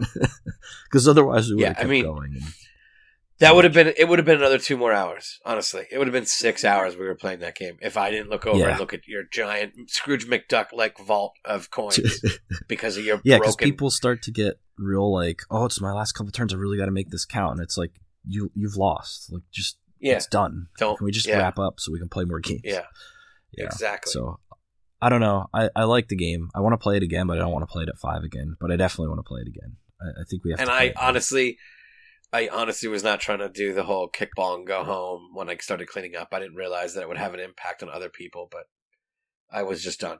I couldn't. I could. I had to tap. Well, I had to tap. we're gonna have a conversation about that this coming year, and that's an episode topic I want to cover is the psychology of the group. Uh, it's a very interesting thing when you have gamers who game a lot and they're good at you know sort of figuring out how the game works and how to run their turns in an efficient manner and then you have the inverse of folks who don't and how that dynamic can really just put a big damper on the whole day um, and I don't think you know we recovered from it, but I don't think we had as much fun in some of the subsequent games, which we'll get to next. Uh, but yeah, it's a thing. It's definitely a thing. So ice was what we did next. Um, I yeah, had and this again, I think that was a mistake to be next. yeah. I I jealous or secretly just wanted to play this damn game so bad. Um, because uh, to be completely honest with you, I don't know if I like it. Um, and I'll just start there. Like we played it, we played five again. It's a longer game, um, a little bit of a heavier setup. I, Go ahead. I don't like the end condition of this game. Whereas I felt Expedition took too long. I feel like I didn't have enough time for Ice, in a weird way. Yes, uh, and it's it's one of those games where you have to stop the game from ending, which is like not something we normally play. And I don't think any of us that's kind of and that's hard to do because you're trying Uh-huh. to pull ahead, even not five, realizing too. that the end is that close. Yeah, right. Like not even realizing the end is that close. Yep. But Yeah. then you, Um, yeah. Sorry, you. I didn't mean to jump in there. I just No, no, it's It it's a very good point. Like that is that is kind of the rub with this game, and maybe part of the reason why I don't like it is that you're we we talk about the games that we play like solitaire-ish, and we very much we we you and I both like these types of games where we see the cards available, we see the board state, we see what we have available to us, and we work with it to optimize and, and build. And this game is not that. This is I can try to do some of that, but everyone else can just swoop in and use my resources to steal my things or Yeah. do something better. Um, Plus, there's not a lot of information. Everything's hidden, right? Yeah. So that makes it tricky too. Because like, yes, so then you change what you would do the next turn based on what you did the turn prior potentially, or you just got to keep digging, right? And then hope that someone doesn't come in and steal your little guys. Yep. Yeah, it's it's a really it doesn't look like when you play it or, or even read in the rules when you play it or read about it that it's mean, but it's very, very mean. You have to be very cautious with how much resourcing you're putting in a given hex so that people can't leverage it to basically mine all the good stuff out from underneath your feet. Um, I don't know. I don't. I don't know what I think about it. Aesthetically, this is one of the neatest games I've ever seen. It is beautiful. I think it's beautiful. Yes. The board is amazing and it's kind of really cool on the table. The setup's a little bit of a pain in the ass, but you kind of get over that. Uh, all the components are awesome. The factions are cool. I don't know if they're well balanced or not because I've only played it twice. Um, I don't know if I'm going to keep this one completely. To be completely honest, like it's. I feel like I, a, we got to try it one more, one more time, or another, or another two times before you can make that decision. I don't know. Yeah, I, I, like I think the same. But I, I, can say through two plays now that I'm not a huge fan of the game. Um, I, I don't know if I like how it plays, and it's not so but much. But yet you reflection. like Hansa, which doesn't make sense. Yeah, because Hansa's. Well, I would play Ice over Hansa any day. I, I, yeah, I don't and know. They both have that. If you're not playing, it's going to ruin the experience. But it's a balance between playing your game versus playing out to mess with your opponents so that they don't get too far ahead of the team. Yeah, it's like a everyone's game is on the table and no one has their own game. And it's such a weird adaptation for playstyle for us who are traditionally like kid glove games, I would say. Um, yeah, friendly, friendly, friendly. Yeah. yeah, that that I think we don't and and to be honest with you, like I don't, I want to play more games like that. I want to play Hansa's and and Food Chain, like I want to play some of that stuff because yeah, I just think there's an opportunity for some really interesting, fun gameplay moments in that stuff. That's goes beyond just the traditional, hey, I'm making a tableau by myself and it's better than yours type stuff. But yeah, this one just doesn't. I don't know. You're right. I need to play a couple more times before I can make that call. But so far, I'm I'm lukewarm. I hear where you're leading. I understand. All right. Uh, do you want to talk any more about right, ice, or are you, you good to move on? I'm good. I'm good. I liked again. The art is really cool. The components are neat. I think. I think there's a there's a solid game there. But to your point, like if everyone isn't on the same page about how this game is going to go, then it's going to ruin the experience for everybody, except for the one person who pulls ahead and digs that last last layer, right, and wins the game. Because like moving the artifacts over to your to score at the end, that was kind of clunky. I wish that would be a little bit better, but and we didn't have time know. to do much of it either, which is the other problem. Yeah, because it felt like yeah, it felt like it was over. The quick. game was over. Yeah. But considering the mood, I was glad it ended the way it did because we needed to move on from yeah. something more more heavy and mean like yeah because i was still a little was, there was still a little steam coming off my brow. Yeah you still had a little lemon juice under the tongue from expedition so. Yeah. Yeah. Had that sour puss out. All right uh it, it the sour puss stayed for the next game which was cat in the box. We've talked about this before but my god did you have a bad set of, of cat in the box. Dude cat in the box hates me. It, it literally hates it does me. hate you. I I've played what 15 20 times we played a lot. Box. I think I've played one or two good games. Other than that, everything else has been utterly atrocious. I don't know why. Yeah. I don't know why. It's uh, luck. There's some luck there. There's I don't know. I don't know like, how you It's like qualify. it's like Quacksa has a little trick taking costume and it hides in it. right? Cuz it because Quacks, I've only had one good game of Quacks, and I've played that a dozen times. Like those two games are like the bane of my existence. they are your nemesis. I had the best game of Cat in a Box I've ever played, and it was a hundred percent not my doing. Like I just got so lucky when it would get close to paradoxing that I always had the card that was open. And I mean, that's just yeah. bullshit luck. There's no other way to describe it. I played fine. It's not like I played dumb. I played well, but I got lucky with, with what I was dealt more than anything else, or at least how the rounds unfolded. So I don't know. I, I still think that's one of the best trick takers out there. It's just so much fun. I'm not saying it isn't. I'm not saying it isn't. And I like playing it, but. Yeah. It's frustrating and and we also have been playing it wrong. We didn't like so when you take tricks and you paradox, you get minus points, negative points for the tricks that you have taken. We were just like scoring that person with zero, but they actually end up with negative points. Um, so that made it even worse than it normally is for like you or anyone else that paradox Yeah. that game. But Yeah, because you have no points have to begin with. yeah, Because the game hates you. yes, you basically start with negative ten whenever you pick that box Yeah. up. Yeah, basically. Yeah. So yet after we it, finished that, it is. yeah, after we finished that, we jumped into another trick taker, which I, you and I were excited to try. I don't know if, what we thought by the end, but why don't you talk a little bit about American Psycho?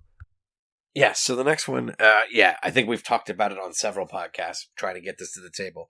Yes, Uh, and then it's. American Psycho, the trick taker. And we finally got to roll it out. Um, and how do I put this? I feel like there's a lot of good ideas here, but there needed to be more fun added to it. I didn't find it fun. I thought there was a lot of good concepts, a lot of unique ideas.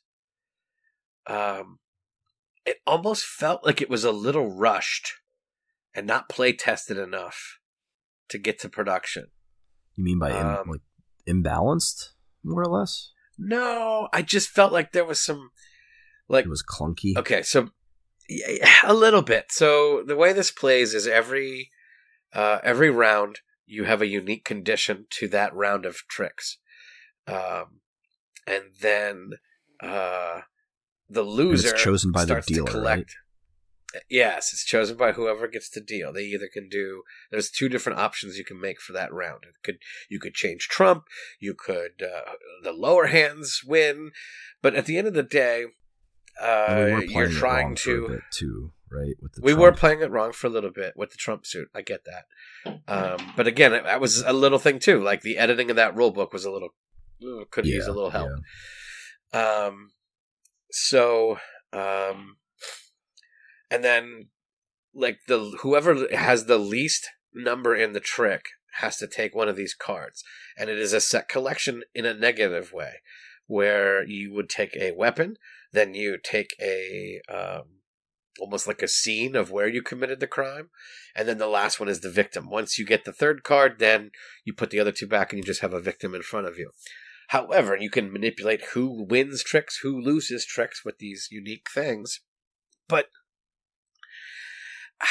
I I don't know. It just there just seemed like to be a lot of stuff in this box. But the one thing it missed for me was it just didn't I, I needed a little more fun. Uh, and and we've been playing a lot of trick takers. I think you know to joke about Mike DiLisio, right? He's he said about this renaissance of trick taking this year.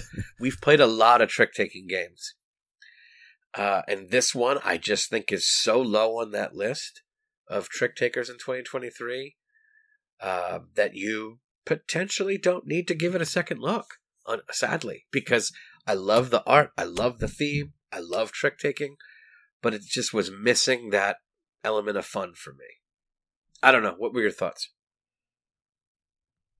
Sorry, I was coughing. Um, No, it's okay. I think it was too much going on for a trick taker. Like some of the best ones you play are the kind that sort of what they add to the genre flows well with the pace of the game because trick takers are pretty quick, right? You don't you don't sit there and think Yeah. too long. You look at what's played, you follow suit or you don't follow suit, whatever the mechanics call for, and then you know the little side things they throw in to modify it and make it unique uh, play into your decision space. This one, I thought my favorite part of it was the um, you know the different um, conditions at the, at the beginning of every trick, and so it's kind of changing what you do every hand, which I thought was cool. Uh, the thing I didn't like was the scoring. I thought the scoring was just too hard to follow, and it was really difficult to make an impact. Like I got lucky again with with cards, and I was able to set up that run and score a lot of points from that. But overall, like it was extremely difficult to sort of do that while you're Yeah. also trying to work around the the constraints of the rounds, you know, uh, trick or, or hand goals changing. So I just felt like there was too much going on when we played it. I didn't mind it overall. I love the theme and like we were cracking up reading some of the cards and um, Oh, yeah, I quotes mean, on them and Thematic. It nailed the theme. It Yeah. nailed the theme. like the highest the highest but- value gray card was Dorsia, which was hilarious. Dorsia. Um, Yeah. there were there were just a lot of things about it that if you're a fan of that film or the books that you're gonna love. But I think the game that it wraps uh, isn't all that. It's just too much Yeah. going on. So I don't know. I'd give it another try before it hits the purge yeah, pile. maybe it needs see. another one. Yeah, maybe it needs Yeah, it. maybe again. we'll It on maybe playing at five hurt Yeah. too. I don't know. Yeah, But yeah, fell fell a little flat, I think, and, and it was a little disappointing. But at the same time, like we still laughed and had some fun playing it, so worth another shot. All right, we closed out the night with Gap, which you mentioned earlier. I really, really like this to the point where I'm probably going to buy it. Um, why don't you kind of explain how this one goes and, and what made you? Well, actually, first start with what made you pick it up, and then kind of talk about the game.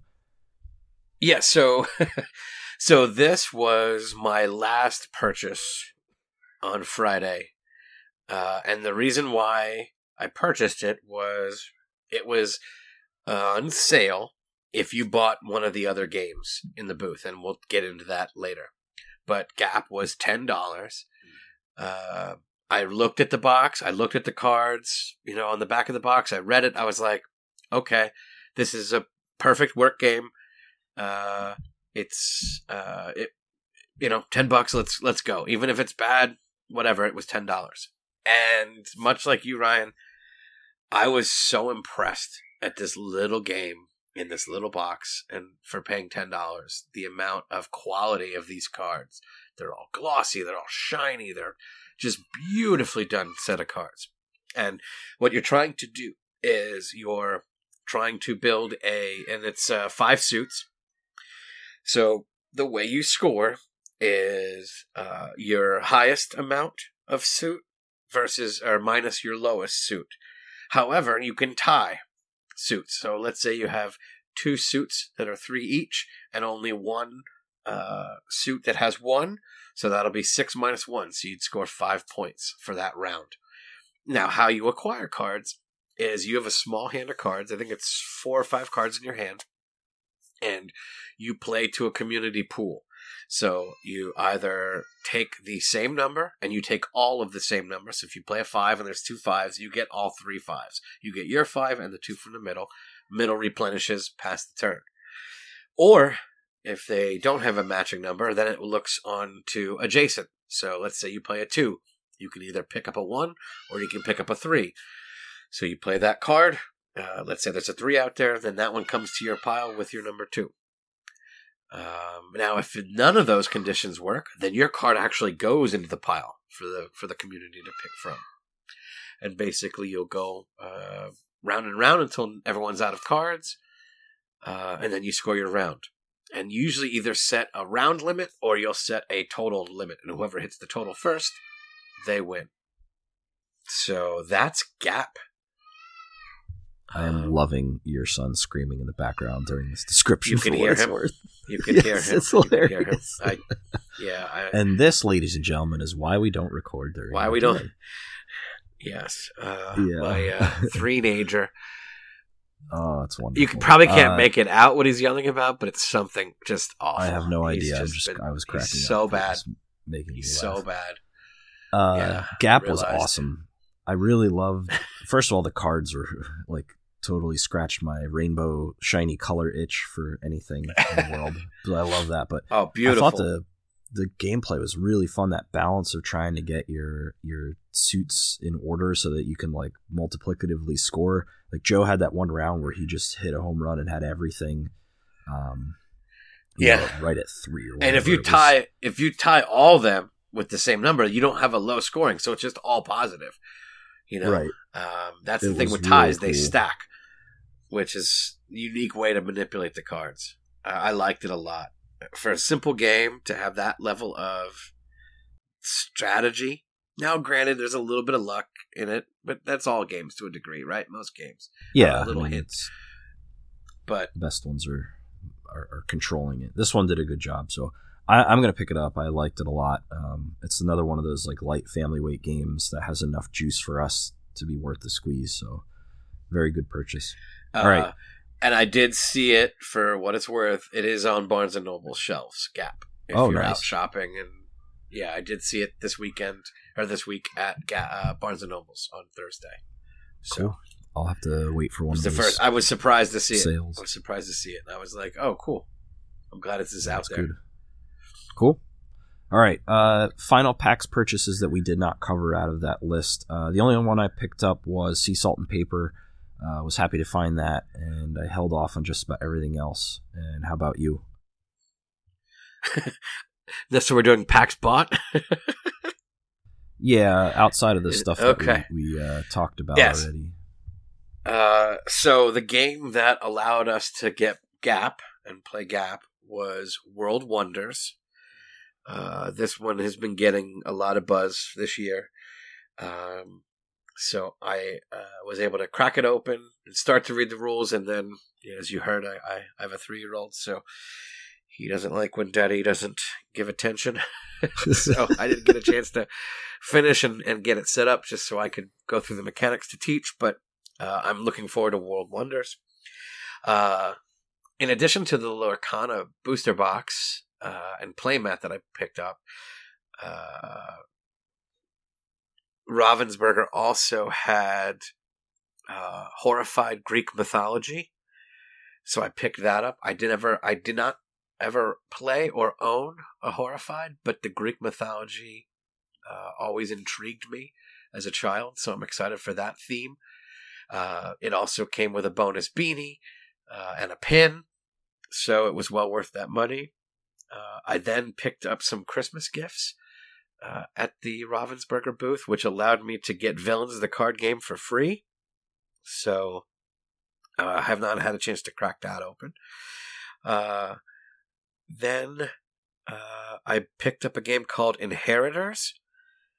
Uh, that was I found that I think at a used uh, table, which looked really again the art looked neat, the style of game looked neat. Again, didn't crack it open yet to see what it how it plays.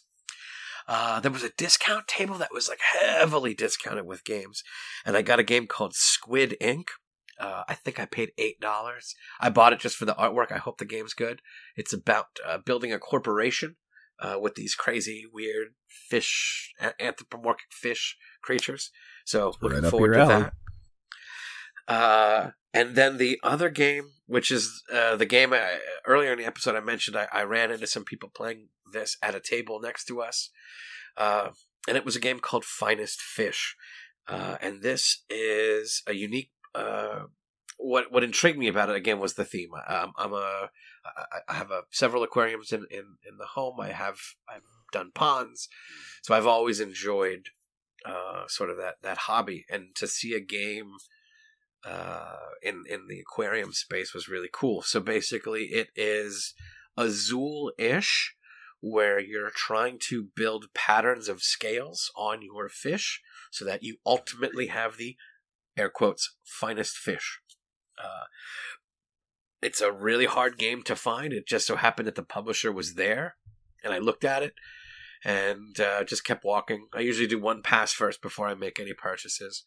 Uh, and then I ran into the, the, those people playing, and they're like, "Oh my god, finest fish is amazing! If you can find it, any anything cheaper than eighty bucks is great." And I was like, "Oh my god, I can't believe that!" So I went back to this booth at the end of the day and, and grabbed it. Um, so those were my uh, PAX pickups. Not too crazy. No, Um, not bad. expensive. I, I think the Lorcana the Lorcana booster box was the most expensive, but Yeah. And I'll say thank you to you for grabbing some uh, penny arcade pins. My daughter was trying to get into that, and I grabbed her some too. I forgot to mention that I bought a few of those, and you grabbed a couple as well. So appreciate that. She's got Yeah, her so she got- collection started for next year, and she's going to attend on Sunday to try to pick up some more. So those are cool. Yeah, she she liked them. So she got a, a Medusa Oh, yeah. head from Horrified. She got a Corgi from Arcane Wonders. Lorcana Uh, she got a. Lorcana pin from Ravensburger. Yep. Uh, what else did I get her? Was it just those three that I was able to find? Uh, I think so. And then I, I I think, think so, I picked her up uh, four more, so she's got a good collection Okay. for next year started. And I wanted to get more, but you know, they're like fifteen bucks a pin, and I was told to stop. Otherwise, So I'd pick what- some up. So, what is the mechanism that the pins go on for her? What is her? What is her uh, sort of display of choice? Does she have like a little punch board? Does she have a jean jacket? What's her? So we we have them basically packed away for now until next year. Okay. We're going to load them up on the lanyard and and you know take them with us, um, so she can do some trading with that and whatever she gets next Okay. year. Uh, we're going to take her to the Okay. trading event and. You know, maybe uh, play the hey, it's a young kid getting started sympathy game, and maybe she can pick up a couple Oh, nice. for free from some folks that have thousands. um, it's up. To, if not, Very no cool. big deal. I just want. I know she will probably have fun doing that, and and the art for a lot of those is so cool. So we'll see. But thank you for grabbing some of those. Oh, yeah. Um, Do you want to quick cover your back bot, and then we'll go over predictions and head out for the day? Yeah, so um so I am currently not backing anything. Uh it seems that crowdfunding has been very slim. Um so there is nothing that I've been backing. However, with the Christmas season upon us and holiday season, I've been out and about and I've been able to pick up some games at very, very, very, very ridiculously cheap prices. So some that I couldn't even pass up. Um, so the one I picked up, uh, this was a recommendation from somebody. Uh, I had never heard about it, but the way it was explained to me is it was a very uh, Parcheesi-ish style, um, but it plays with cards instead of dice. So in Parcheesi, you're trying to get around a board and get into your home base, and it is not a team-based game. This one is a team-based style of Parcheesi, but you have cards that you play that are what your movement is around the board, and you can exchange cards with your partner. Uh, so this is a game called Partners. Uh, was intrigued by what I heard, so I found it relatively inexpensive, so I picked it up. Have not got it to the table yet. Uh, on the way home from, we, we, we took a trip to Atlantic City uh, for my niece's 21st birthday. On the way home, we found a uh, a Books a Million store, and they always have little clearance bin. So I picked up a game called Walkie Talkie from Devir. I think I paid Oh, six seen that one. dollars for it. Um, and this is uh, it sounds really fun. It's a cooperative game, which I didn't realize when I bought it, but I liked what I heard, so we'll, we'll keep going. Uh, and it, and it plays like Dealt or or one of those where you don't manipulate your hand, but your hand might have color cards or it ha- might have letter cards, and you're trying to play a card either with the letter or with the color, uh, and you play a letter that matches the color, and you're trying to say something. So, like, let's say there's a green, uh, a green color up in the pile, and then you play a F that just says frog. Okay, cool. So we keep going. But let's say, but and then everyone's cool with it, then it goes on to the next person. And now it's timed, so it's 30 seconds a player. So if you have four players, uh, that'll be two minutes to get rid of everyone's cards. Uh, or uh, the cards you have versus what you played, uh, there's a scoring mechanism, and then you score as a team. So it's kind of neat. Um, now there could be a chance where you someone disagrees. So let's say it's the green, and I play the F, but instead of frog, I say Fraggle, and everyone's like, "What do you mean?" Oh, well, one of the Fraggles is green. Well, are they green? Not really. Take it back, right? reference. You know. So again, I was just trying to think of something that was sort of controversial with with being green. Uh, you know, or if it was K, you could say Kermit, right? Kermit was green, right? And he always complained about not being uh, green. It's not easy being green, but so it just goes around and round and round, playing either a letter and then matching the color, or matching the color with the letter. So I was sort of excited to get it to the table. I think it'll play fast. It'll be cute with kids. I think to get involved, um, to hear some of the wacky answers. Um, but again, it's a Devir game, so it's like, eh, six bucks. What the heck? And then I picked up, uh, also in the same clearance bin, was Tiny Epic Dinosaurs.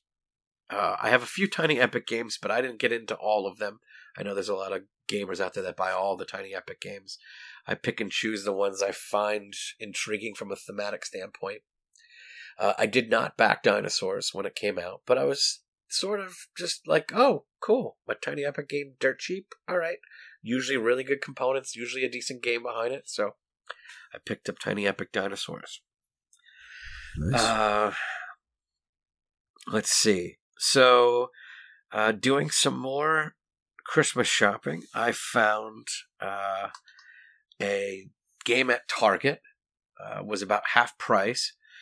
Uh, called Chronicles of Crime, which is a Lucky Duck game where you're you're a group of detectives, another co-op. So I was a little leery because it was Lucky Duck, and I think it's got app uh, tendencies, but because it's co-op, people might enjoy it. So, uh, so I, I picked it up for a cheap price. So that might be a, a nice couples game. You buying all these co-ops? and then uh, I found on clearance at another store, and this one was eight dollars. Is a game called Kitara. So Kitara came out at PAX, I think in 2019. It's a yellow game, and uh, you're uh, it's it's a simple sort of risk meets wolves in a way, like the way you're trying to control territories and moving your team, your your your your guys around the board. Um, so it looked real simple and neat, but for eight dollars, I couldn't pass it up. So, uh, so that's Kitara. Um, in order to be the completionist that I am, uh, Marvel United had put out another base box set to retail. Uh, this one is called Spider Geddon. Uh, so if anyone saw the newest Across the Spider Verse movie, this has a lot of those characters in it. They were not available in any of the Kickstarters, so this was a straight to retail base uh, box called Spider Geddon. So I picked that up. All right, Ryan, this is the last one. You're gonna laugh at me for this one, but I couldn't okay. pass it up. Uh, so we've joked about Uno Ultimate with the Marvel characters for a little bit. Um, and I think I mentioned I bought some. I, I did buy an Uno Ultimate for I don't know five bucks at Ollie's, and then I found some of the expansions. Like you get these hollow cards that are special and chase cards. So then I get the decks to match the cards I got the chases. But Five Below got Uno Ultimate in, and they got characters I didn't even know were a thing in 2023. So I got all six of the characters from 2023. and they had three from 2022 I didn't have. So I picked oh, up them. So now there is one character I don't have from 2022. And there is a promo that is available, which I didn't even realize for it uh, to try to find that. So my uh, Uno Ultimate is is just about complete. So. Well, congratulations! So the, I know that was something that so, you set out as a life goal, and you've nearly accomplished it. So you can scratch that off. I think it was one list. of my New Year's resolutions. Right now, I didn't say about collecting all the ultimates. I don't remember that one, but let's just say sure. Yeah. But again, I put it in the same category as Marvel Champions. So if I can get it dirt yeah. cheap, I pick it up. So, yep. what the heck? Yeah. So yeah, that. that. was so that was my bought nice. list outside of PAX.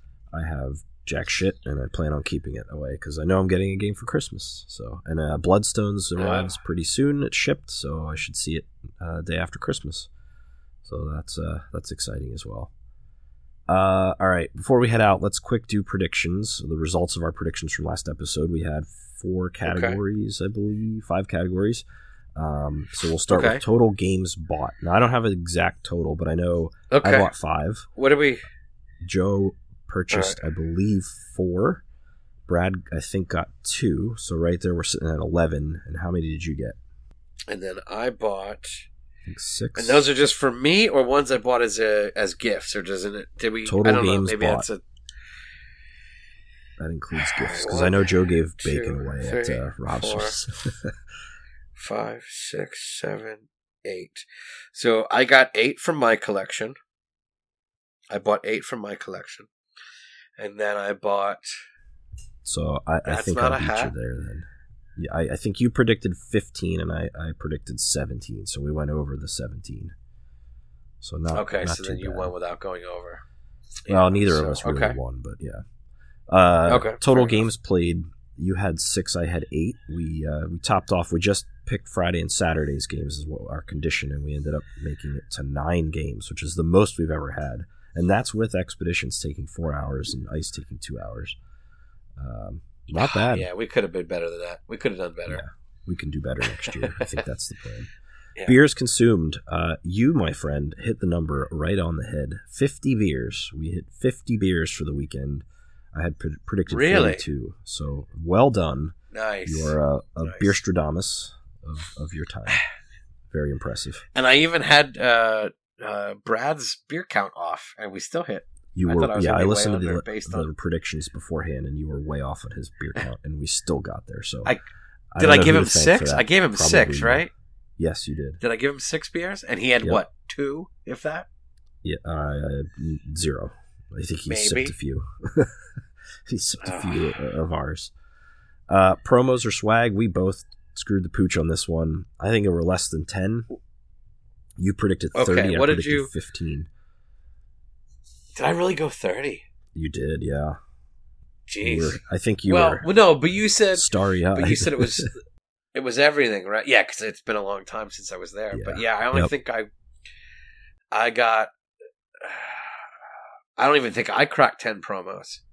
yeah. Right, I got a Lorcana promo. I got a Lorcana pin. I guess technically, if you want to count pins, we could go over ten. But even still, we you know I was yeah, we didn't hit I thirty. closer. We weren't Uh, thirty. That that zombie kids flashbacks thing you got for me, for my Yep, kid. yep. So that's Yeah, three. pretty light. Not a whole lot there. I got three promos from uh, Star Realms. I got my turkey turkey blob ship. I was excited about that. Uh, they're just- yeah, I mean, I don't even think I cracked ten.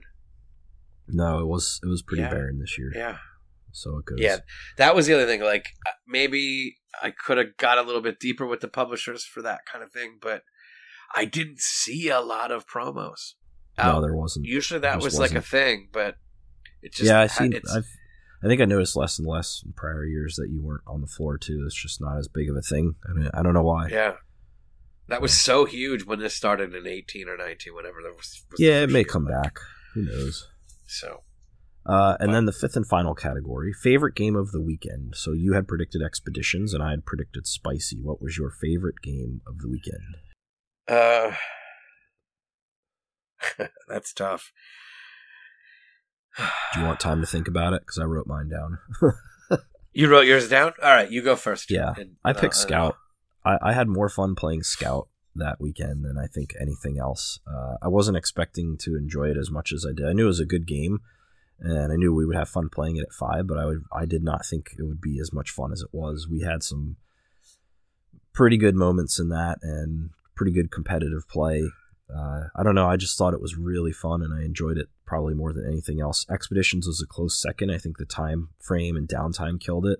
Otherwise, that would have been Yeah. tops on my list. Well, Scout was definitely a good good game. I enjoyed it. Definitely can't wait to play again. Uh, mine has to be Forest Shuffle. Then, um, I really love that theme. I really love the mechanics of that game. Um, I don't think anything bothered me while playing it. Maybe Yeah, uh, so that was good.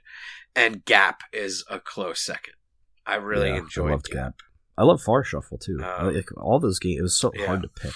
Like Forest Shuffle was on my list Yeah. to, to consider too. I really enjoyed that. I want to play it more. That's the problem. I, I, I just want to play all that stuff more, and we will. We will. Yeah, well, I in think- 2023. Well, yeah, I think, yeah, and uh, I think we'll get a lot. Hopefully, we'll get a lot in next weekend. I think Yes. we can probably get a couple things in. We'll have to Uh, get some of the smaller box card games that are fun with with Yeah. the lives, and hopefully they have a good time too. Yeah, we, and we uh, might even be able to bring in something with the kids, but um, Yeah. some stuff with the kiddos too. Um, Hopefully. but Yeah. but So devices. PAX predictions, we did pretty good. PAX was fantastic once again. I'm so excited to go back next year. We're counting down the weeks. We're down to 49 weeks now. uh, I can't wait till we get there. And uh, I'm glad you were able to get back on the floor this year. It was a lot of fun. Um, yes, I. It was good to be back. Uh, next year, I know what to expect now, and will not be upset, and be able to Yes. keep my frown upside down. We'll see. I don't believe you, but we'll see. All right. that is going to do it for 2023. A big shout out and thank you and love and, and kisses and smooches to everybody who listened to us Yes. all year long. We really appreciate all the engagement and, and uh, you know, listenership. And we have a lot of fun doing this. We're going to keep doing it in the next year. More interviews coming, more, more reviews, more all the good stuff that you have come to appreciate about this. Um, so before we sign off for the new year, I'll, I'll leave the last words to you, buddy. Any any final comments for the end of 2023 as we move into next year? Well, I think uh, in, in general, just thank you again to, to piggyback your sentiments. Uh, you know, rate, review, subscribe to all of our fans. We really appreciate everything you guys do. Uh, we like the interactions online. Uh, so, and, and obviously, you know, getting to meet some of you in person, it's been great. So, uh, we definitely uh, are thankful for that. And we want to wish everyone a good uh, holiday and a positive new year. So, thank you. Cheers to that. Hope everybody has a good, safe holiday. Enjoy your new year, and we will see you on the flip side in 2024. Until then, I am signing off. This is Play Games Lose Friends. Thanks for listening, as always, and we will see you soon.